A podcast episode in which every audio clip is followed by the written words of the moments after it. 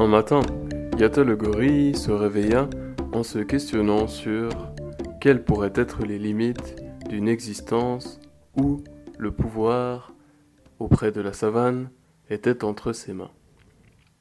À cet effet, il se demandait, puisque le souverain de la savane fixe les lois, quelles lois le souverain de la savane doit-il suivre?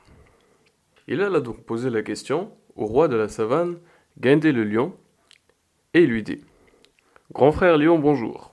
Avec tous mes respects, quelles sont les lois auxquelles vous, le grand souverain, devez vous plier? Alors Gaindé lui dit Eh bien, Yata, vois-tu, il y a des lois auxquelles personne sur cette terre n'échappe. Parmi celles-ci figurent deux grandes lois imposées par ce que j'appellerais le ciel. Et Yata lui dit Mais quelles sont ces lois, Gaindé? Alors Gaindé poursuivit. Et lui dit Eh bien, ces deux grandes lois sont les suivantes. La première, c'est le destin. Et la seconde, c'est le devoir. Et alors, Yata lui dit Mais qu'est-ce que c'est que le destin, selon vous Grand frère Gaindé? Alors Gaindé lui dit Eh bien, le destin, c'est ce qui s'impose à toi par la force des choses et du temps. À titre d'exemple, c'est le destin de chacun des animaux d'aimer ses parents.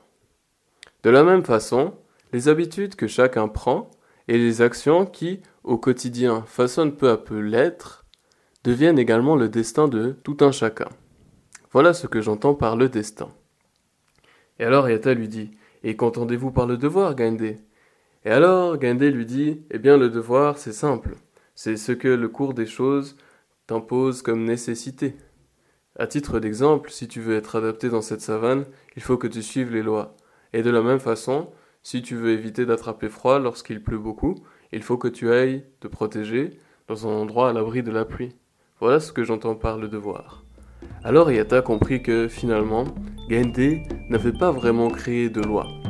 Il avait simplement créé un système qui respectait des lois qui étaient déjà en place et imposées par le ciel et la terre sur laquelle tout un chacun vivait.